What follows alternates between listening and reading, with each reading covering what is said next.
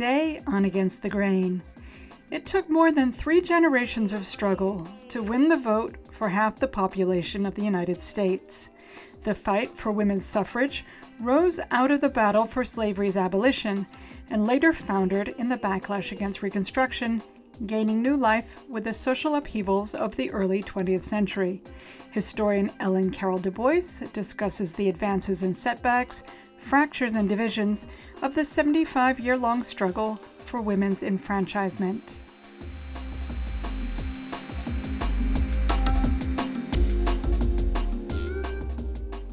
From the studios of KPFA in Berkeley, California, this is Against the Grain on Pacifica Radio. I'm Sasha Lilley. In 1920, women in the United States won the universal right to vote in the wake of decades of struggle. The doubling of the electorate was opposed by many in the establishment, including racist Southern Democrats who feared the enfranchisement of black women. The struggle for the vote took many forms over 75 years, with some urging respectable gradualism and others embracing more radical demands. Joining me to talk about the trajectory of the women's suffrage movement, as well as its complicated racial politics, is Ellen Carol Dubois, She's Distinguished Research Professor of History at UCLA and the author of Suffrage Women's Long Battle for the Vote. Ellen, what would you say sparked the movement for women's suffrage? I guess you would say there are sort of two starting points. The women's rights movement in the United States, in which suffrage was not only just one of the demands, but not the most foremost, began in 1848. Uh, this was a year that was highly historic, both internationally. There were democratic revolutions around Europe and also in the United States. Uh, in that year, uh, the U.S. concluded its first major aggressive war against Mexico, acquiring uh, almost half of Mexico's land and enlarging its own land by a third. And sort of pointing in the other direction, it was also the year that the first of a series of political parties focused on attacking slavery began. Uh, that party was called the Free Soil Party, but within uh, a few years, the party that would emerge is was called the Republican Party. Very different than our Republican Party, but its ancestor.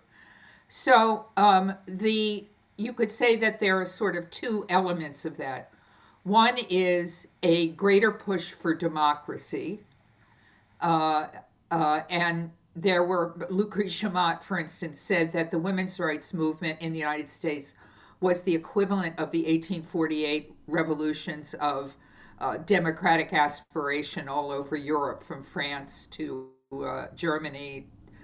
Um, then the other thing that was specific to the United States was the movement to abolish enslavement.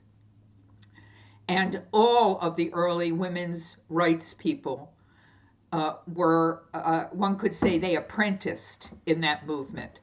They learned how to be public figures, they learned how to think politically, they learned how to organize, uh, and they learned uh, about, you could say, human rights and began to see that the arguments for the human rights of enslaved people had a, had a lot to say about the arguments uh, in favor of the human rights of what uh, Angela Angelina Grimke called the nominally free women, nominally free women. Um, so that's the original start, 1848. The second start, I would say, is in the aftermath of the Civil War, uh, about 18 years later, because at that point, once African Americans were freed from enslavement, uh, the question of their status in the country emerged. And uh, we got a series of incredibly crucial constitutional amendments. Um, the first really important amendments to the Constitution, uh, the 13th, which abolished slavery, the 14th, uh, which remains crucial, which made every person born in the United States a citizen of the nation. It was the first time that national citizenship was defined. And finally, the 15th Amendment, which uh, began to open the door for black men's right to vote.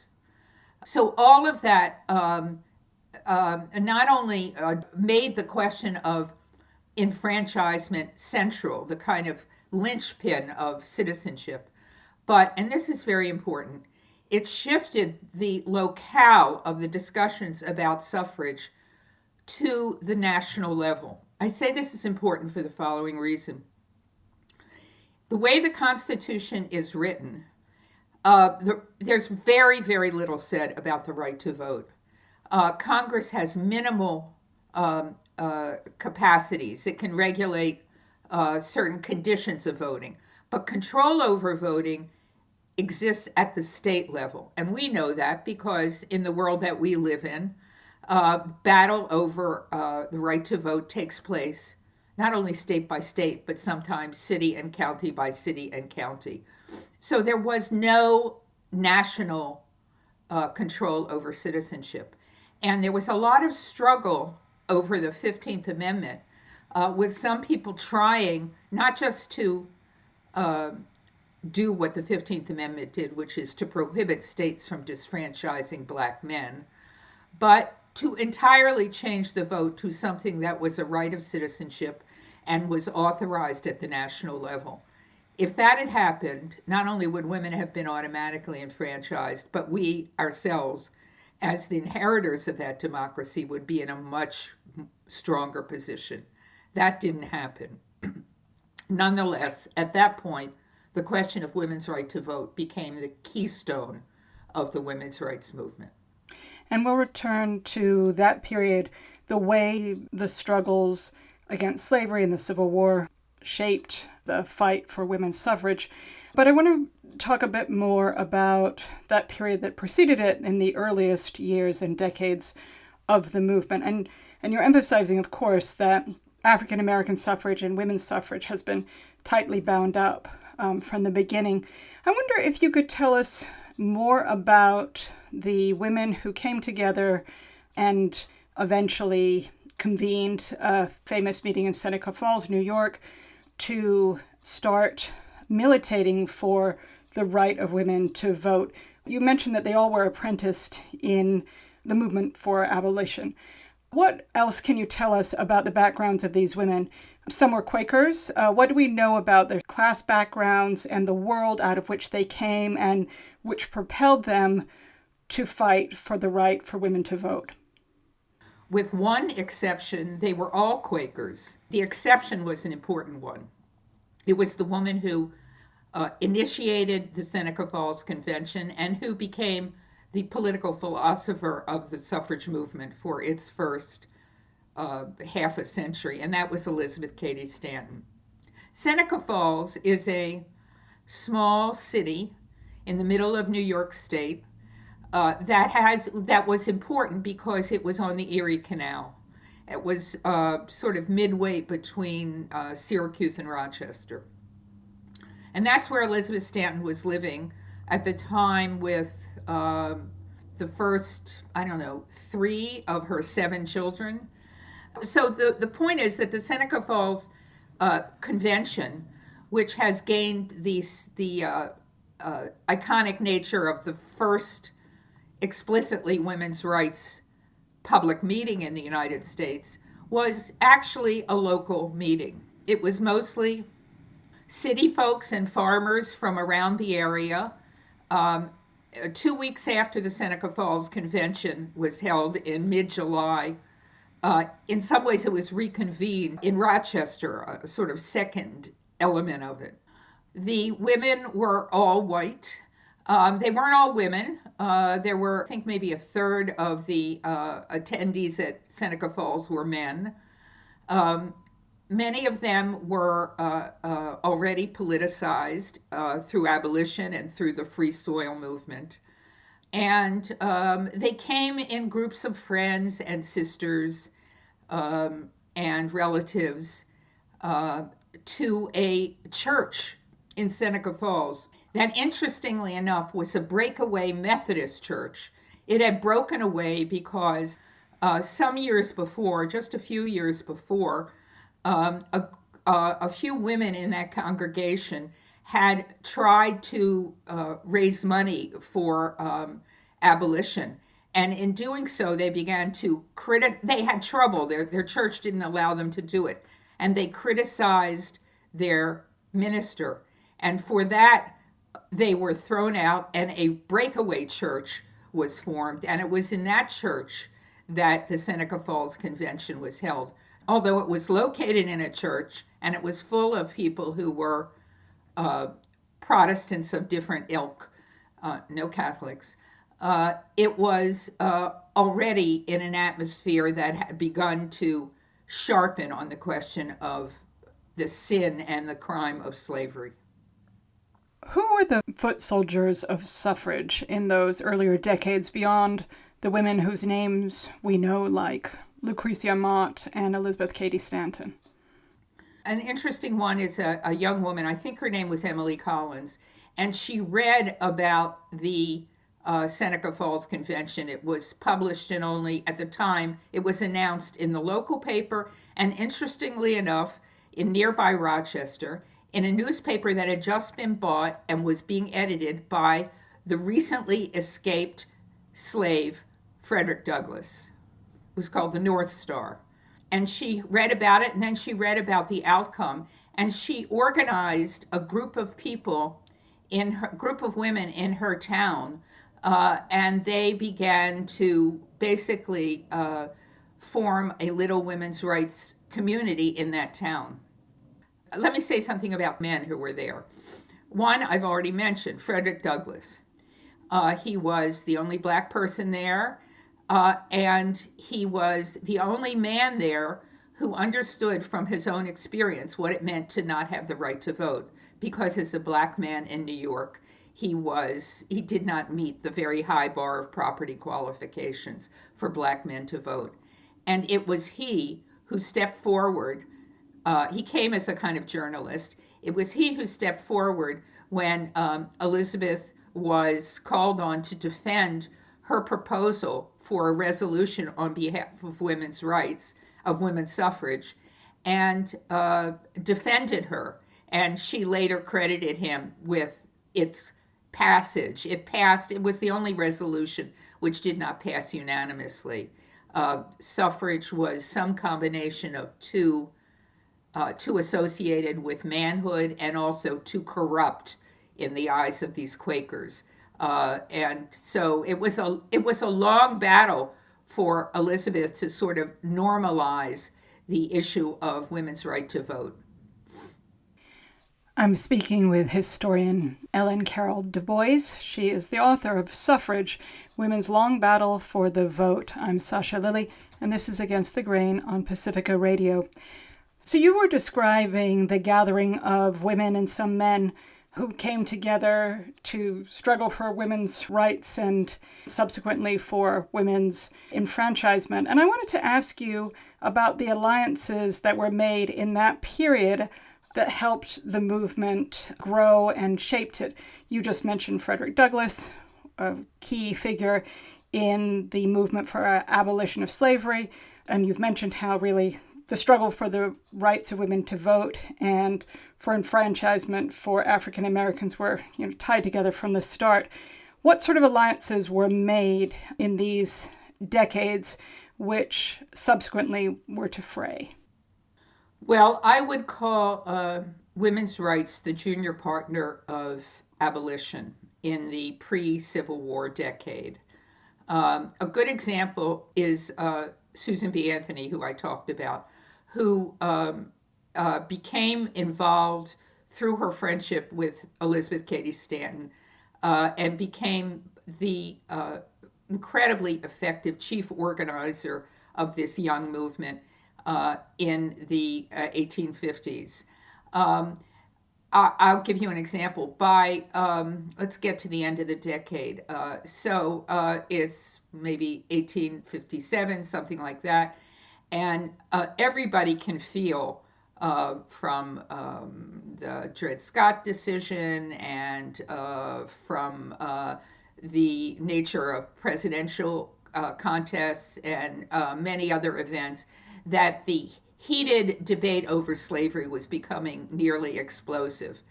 And Susan B. Anthony, uh, whose ability to organize, I, I, can't even begin to say, except I think many of your listeners will know all the many, many, many skills and details a good movement organizer requires. Well, that was Susan.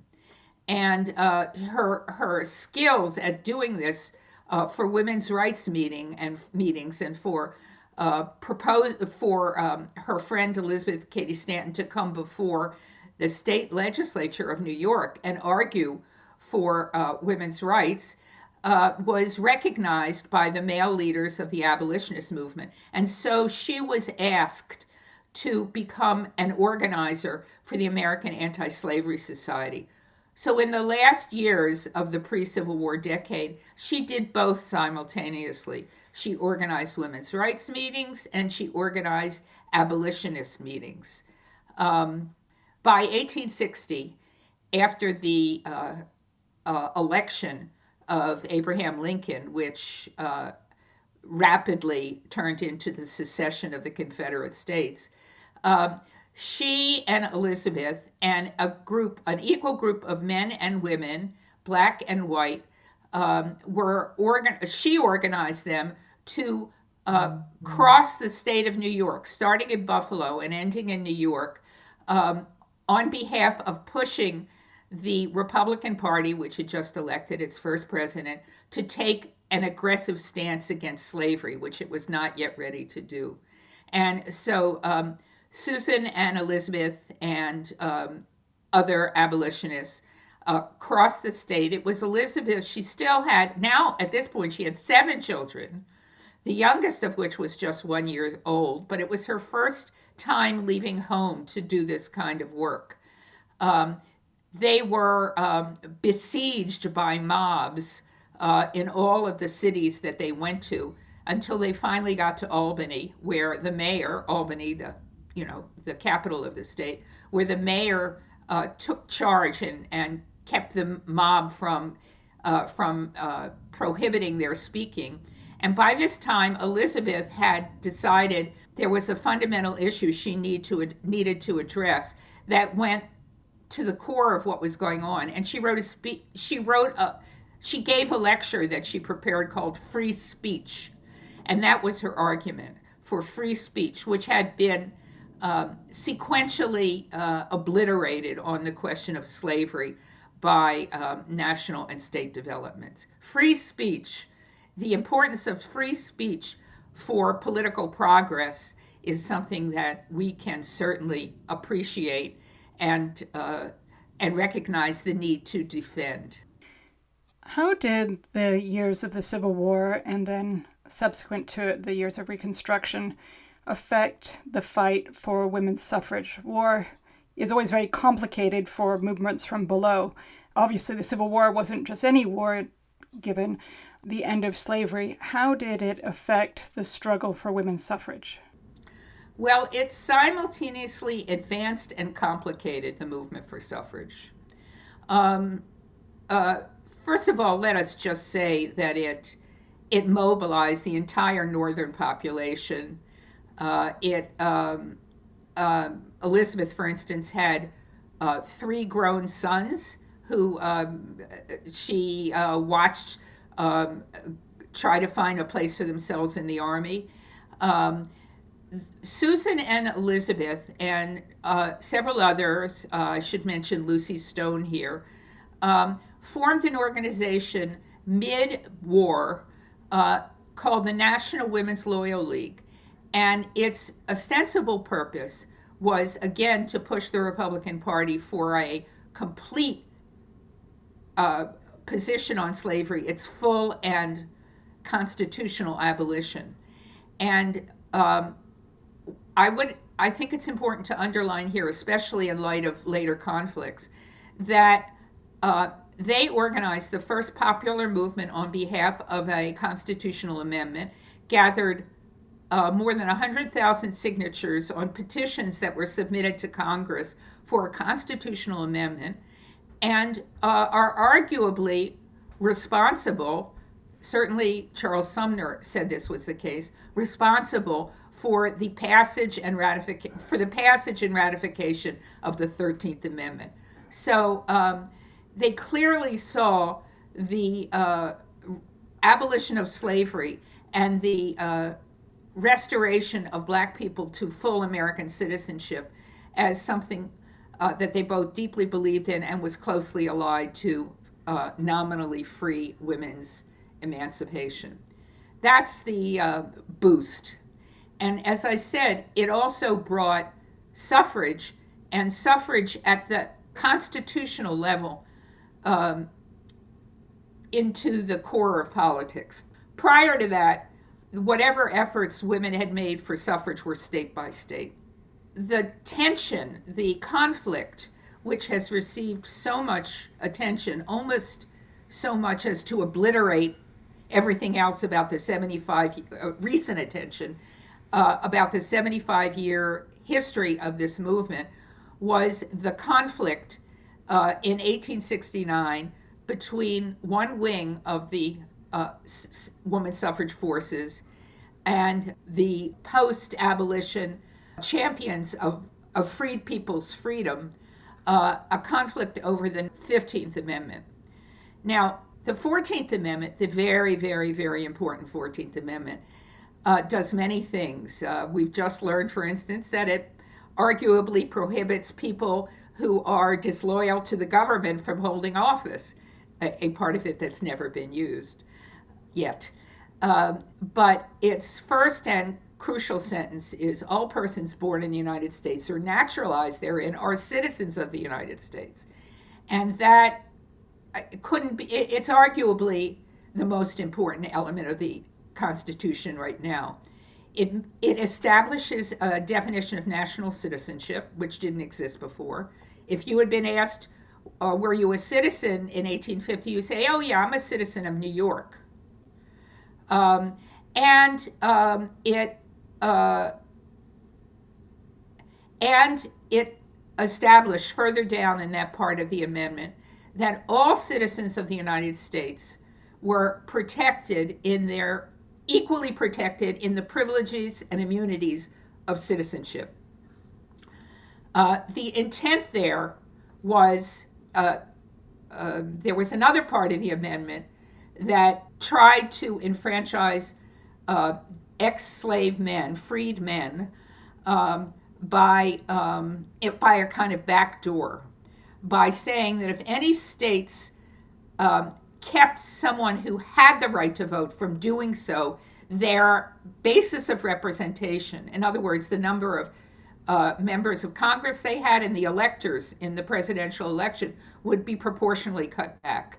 I am sorry to say, or tragically, that was never used because, of course, the great majority of African American men lost their votes in the late 19th century, and no penalty was ever accrued to the states that deprived them of that. Um, in any case, um, in order to, for complicated reasons, the 14th Amendment not only made all citizens, all persons, thus women, citizens, it also introduced the word male into the Constitution for the first time, saying that if a state deprived any male citizens of the right to vote, their um, their uh, uh, representation, basis of representation, would be proportionally cut. For all those reasons, the 14th Amendment, as much as it did, did not settle the question of black suffrage. And it was followed by the third and final of these post war amendments, the 15th Amendment. The 15th Amendment, as I sort of indicated before, failed to give a robust basis to franchise and said only that um, the Constitution prohibited states from depriving um, uh, anyone from the right to vote by race, color, and previous condition of servitude. Um, and it was understood that when that rat was ratified, the battle for reforming the Constitution and for bringing black men into the electorate and for protecting the future of the Republican Party, which uh, resided in those black men's votes, um, that was all settled, but not for the women suffragists. They were terribly disappointed that um, the word sex wasn't included in that 15th Amendment. And by the way, if you look at the wording of the 19th Amendment, which eventually enfranchised women um, 50 years later, it's exactly the same as the 14th Amendment, except instead of race, color, and previous condition of servitude, it says sex. At that point, the women's suffrage movement divided. Um, at one level, they were dividing over over the 15th Amendment and whether it was whether they would endorse it. Uh, and the wing that we've been following, the one that came out of Seneca Falls, the one led by Stanton and Anthony, um, concluded that um, while they didn't they didn't oppose the 15th Amendment, they didn't have the power to do it. Nothing they could have done would have affected uh, congressional action. They did speak up publicly, strongly against it. Elizabeth Stanton talked about the, the aristocracy of male suffrage, arguing that, very provocatively, that enfranchising all men was created a worse tyranny than uh, an enfranchisement of white men. Um, and in this period, she began to give voice to an element of her thinking that most disturbs us 100 years, 150 years later, which is um, she repeatedly spoke about the inferiority of former slave men and also increasingly uh, the uh, male, Im- male European immigrants who are flooding into the United States at this point, their inferiority to uh, what she called women of education and refinement, uh, who uh, she argued were more deserving, certainly were more were more deserving of the vote, and certainly should not be made the inferiors of such men by having no political rights, and such men had political rights over them. Um, former abolitionists and other suffragists uh, remained convinced that um, the Republican Party had to stay in power to continue to protect uh, the former slave population, and that once black men had been enfranchised, former slave men had been enfranchised, women would be next. Um, whereas uh, the other wing uh, were began began to be increasingly cynical about the Republican Party and its future. And one would have to say, making their opposition to black suffrage was a mistake. Opposing the Republican Party was not, because it was rapidly on its way to becoming uh, what we know it today, uh, abandoning any uh, responsibility for racial equality and uh, committing itself to the accumulation of wealth uh, and power in a limited sector uh, of the country and, and great uh, corruption as a result. Um, but at that point, uh, in 1869, there was a famous meeting. It was the meeting of an organization that Stanton and Anthony had created with the um, hope that they could create, that they could bring together or keep together the uh, racial and sexual gender freedom movements in a single movement for uh, equal rights, or one could say universal suffrage. Um, this was a very uh, utopian movement. It lasted only three years. And when it broke up in the wake of this battle over the 15th Amendment, uh, uh, its, its central moment was a conflict, much, much uh, echoed in recent years, between Douglass and Stanton, uh, with uh, Douglass arguing that at this point, black people in the South were the victims of terror, Ku Klux Klan, black women were being raped, men were being lynched. Um, and if, if and when, he would say, when women, this was happening to women, then uh, their situation would be equal. Someone in the audience says, I just have one question Are all the black people men? Um, in any case, there is a, there is a split, this cha- chaotic conflict. Uh, broke the women's suffrage movement in two. And it had two really rival and, in some ways, enemy wings for the next 20 years. The bad part about that was that it fractured the movement at a very early time. The good part about that was that it freed uh, these two sides to go in very different directions. Historian Ellen Carol Dubois is my guest. We're discussing her book, Suffrage Women's Long Battle for the Vote. That's published by Simon & Schuster and at againstthegrain.org. You can find a link to that book. She's distinguished research professor in the history department at UCLA. I'm Sasha Lilley, and this is Against the Grain on Pacifica Radio. So, you were just talking about the way that in the aftermath of the Civil War, Reconstruction, the abolition of slavery, that the movement for women's suffrage fractured into two different camps. Can you describe the orientation of, of each side of that split? Yes. Well, let me just underline that uh, together these camps meant that the suffrage movement was really moving forward as an independent movement, no longer as a junior partner. Uh, so, uh, in some ways, we can state the beginning of the suffrage movement itself from this period. One wing was centered in Boston and was led by Lucy Stone and her husband, Henry Blackwell, Julia Ward Howe, and a few other people. It was committed to suffrage and suffrage alone. It was a single issue movement. And it was, although this was not explicit, its political orientation was to keep the suffrage movement from any conflict with the Republican Party.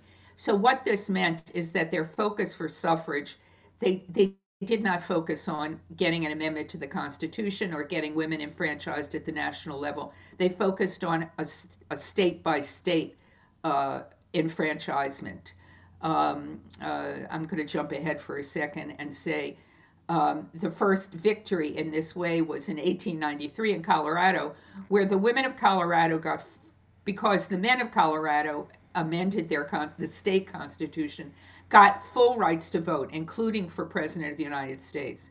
Uh, so that uh, whereas the 19th Amendment was still far off, the women of Colorado and other states, uh, our own California, began to have the right to vote uh, all the way up to the presidency.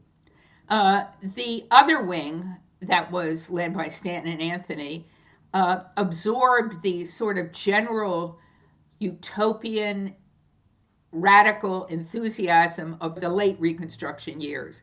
Paid a lot of attention, again, this is very important to us now, paid a lot of attention to questions of women's freedom at the personal, indeed the bodily level. And Stanton began what was a lifetime campaign uh, for uh, uh, legally for uh, reform in the right to divorce, uh, which was very difficult to obtain, sort of socially and politically and philosophically for women's rights to control their own bodies. Now, this uh, argument for, uh, she called it self sovereignty, uh, was the ancestor of our reproductive rights movement, although it, uh, it, it, did not take the same form. Um, abortion was not uh, a primary issue. In fact, abortion was being rolled back with increasing uh, uh, laws, state and federal, uh, against it in these years. Um, but uh, for Stanton and for many of the women uh, influenced by her, uh, at this point, the right to women's freedom to control their own bodies, especially in the context of marriage, was the sort of almost the shadow movement of the suffrage movement. Um, so I would say that that that that um, uh, let's let's call it sexual radicalism, which is what it was, uh, was the other enormous difference between the two wings. And the Boston wing um, saw uh, what was happening uh, in the Stanton Anthony wing, which was located in New York or centered in New York, um, saw it as immoral, literally, and feared that those kinds of arguments would drive women away. So you, you can see here the beginning of a kind of fundamental strategic uh, separation in the long history of women's rights between uh, uh, focused moderate demands uh, and a broad uh, multi issue radical program. Uh, and the question, of course, being what, what is going to attract women? a broader sense of what they needed for their freedom or a less revolutionary approach to it step by step.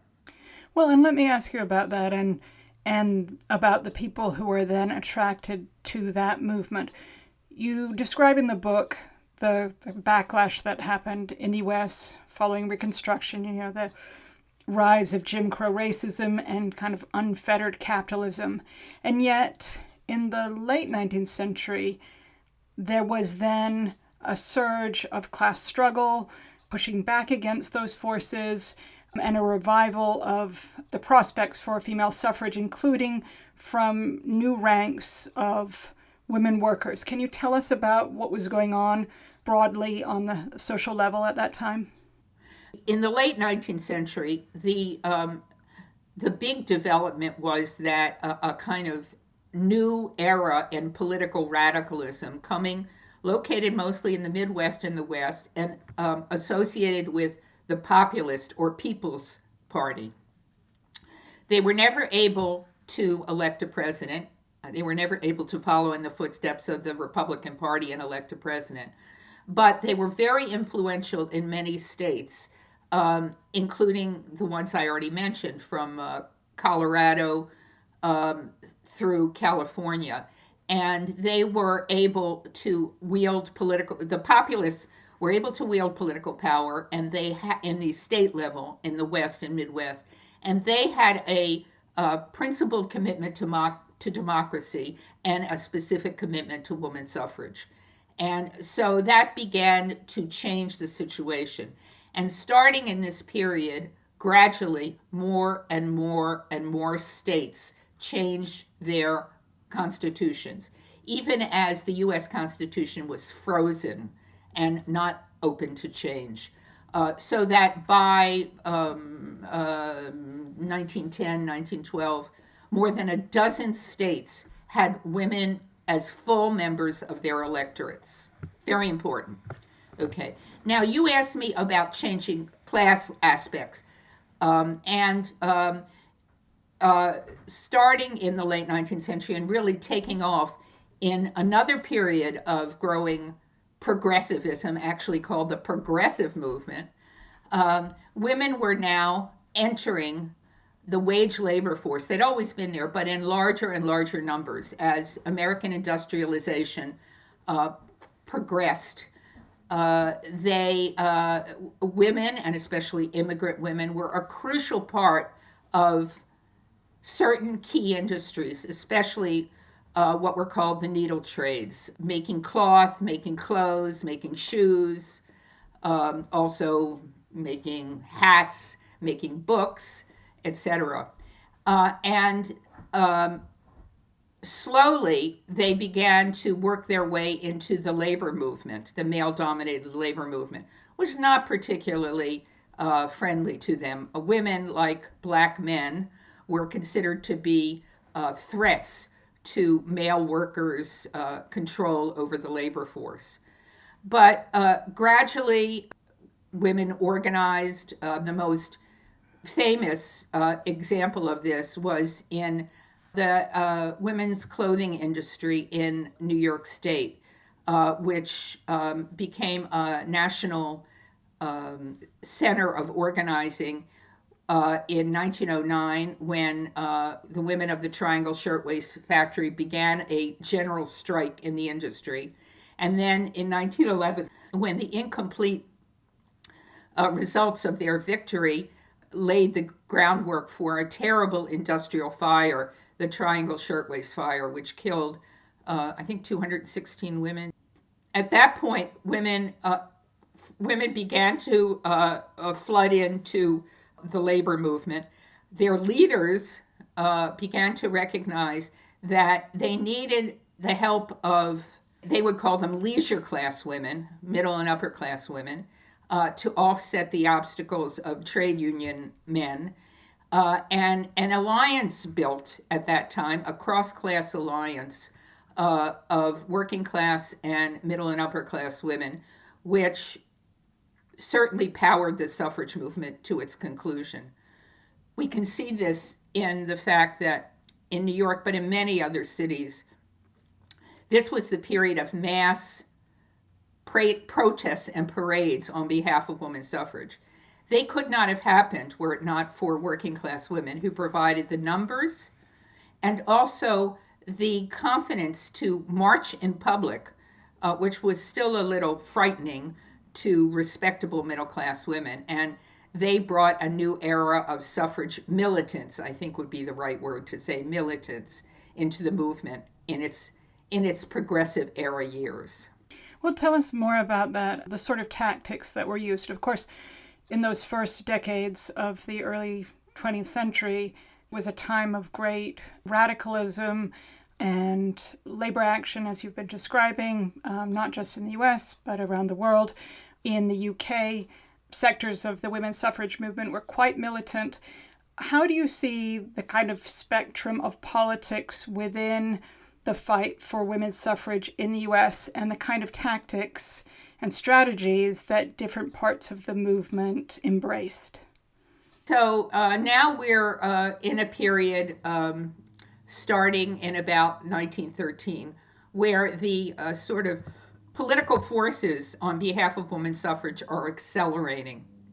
And the question is how to press forward uh, in the face of continuing obstacles. Particular obstacles, I might say, are that um, the southern states, the southern senators and representatives in Congress were direly opposed to woman suffrage on the grounds that it would um, enfranchise black women. And they had just spent 20 years making sure black men couldn't use their right to vote. Uh, they often did so with uh, sort of sexual uh, innuendo, and it would be a lot harder to keep women out of the electorate by such methods. Uh, so they were really the obstacles. Southern Democrats were the obstacles in Congress. And uh, starting in 1913, basically they had a president. We think of Woodrow Wilson as a progressive, which he was in many ways, but he was a Southern Democrat. He was from Virginia. And he was also a Southern gentleman and was not at all um, taken by the aggressive uh, feminists of the suffrage movement. Um, and so at this point, we have another uh, division. It wasn't acrimonious, particularly, but it was profoundly strategic. Uh, one wing, uh, and they uh, were I, the women I call the militants. They were led by a woman named Alice Paul, and um, they imitated. They learned their tactics from um, uh, the women of the British suffrage movement, which involved mass demonstrations and uh, nonviolent civil disobedience, and sometimes violent civil, civil disobedience. The American militants never were violent in the way that the British were, but they were civil disobedience, and they ended up being arrested and imprisoned uh, in Washington, D.C.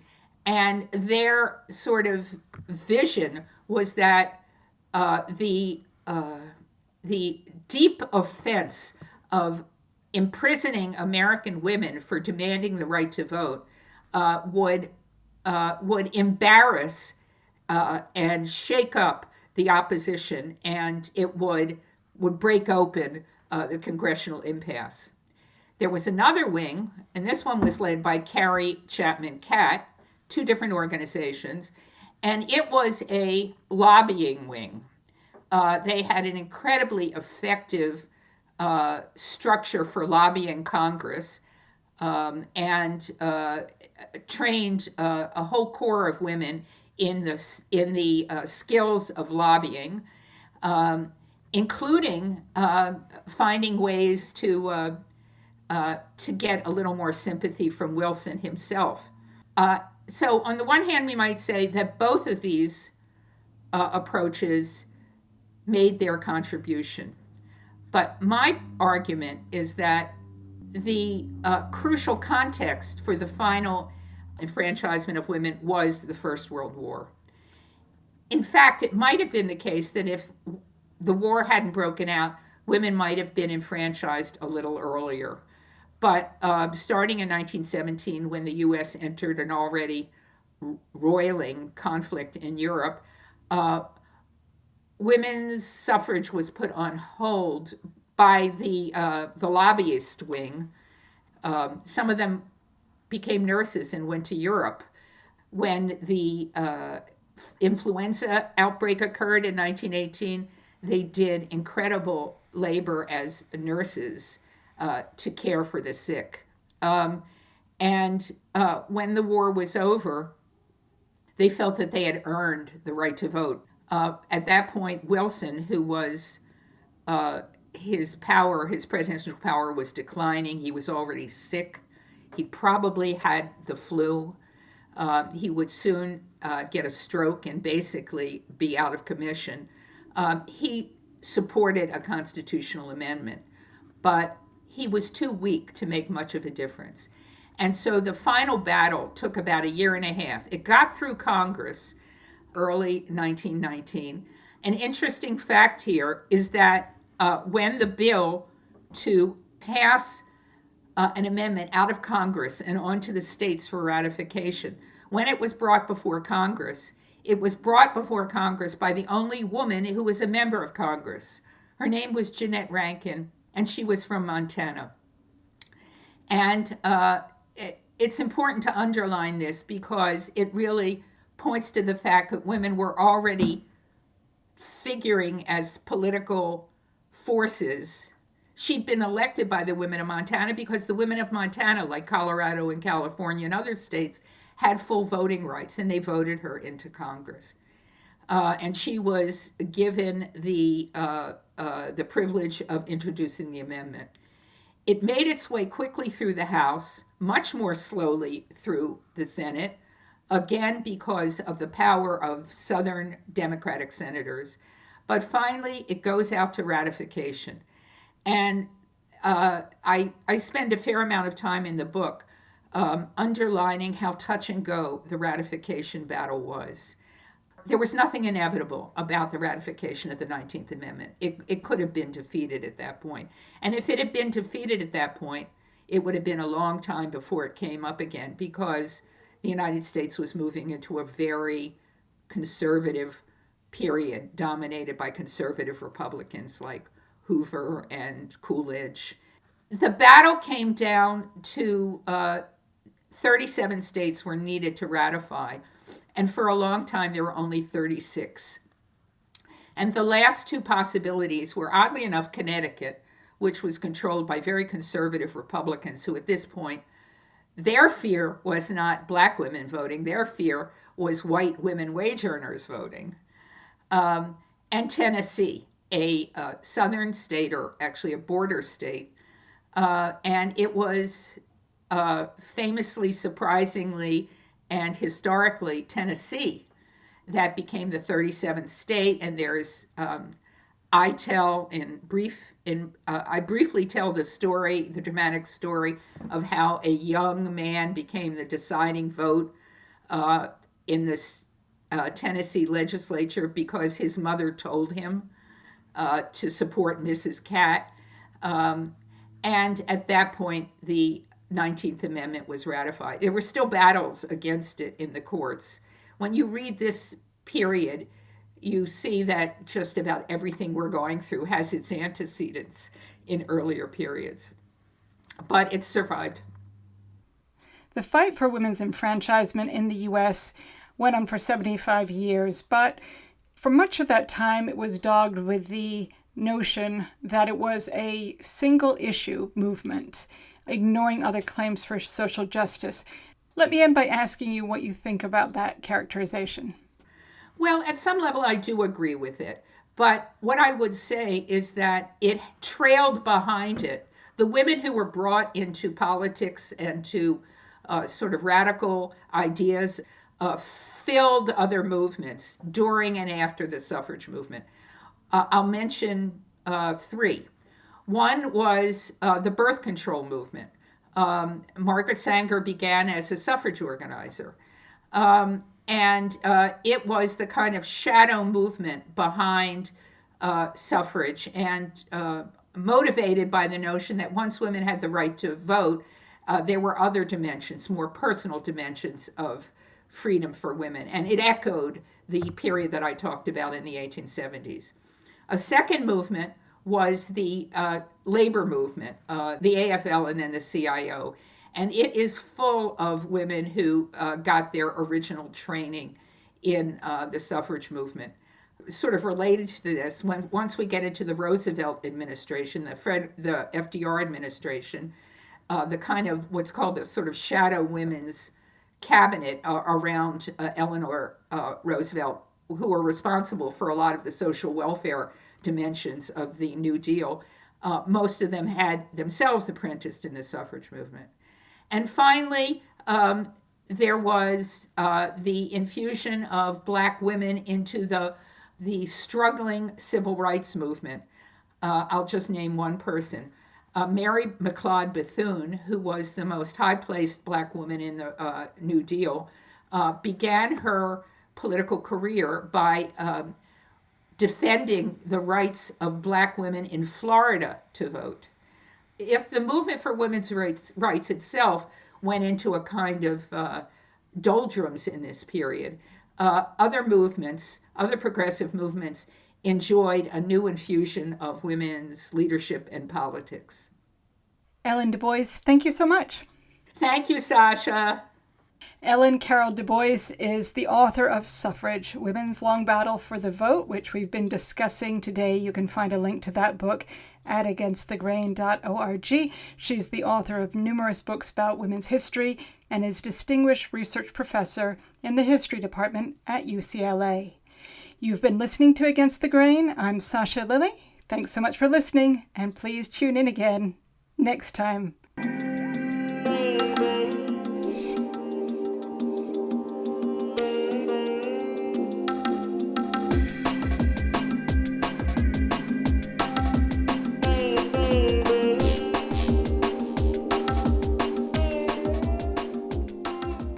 Against the Grain is produced by Sasha Lilley and C.S. Soong.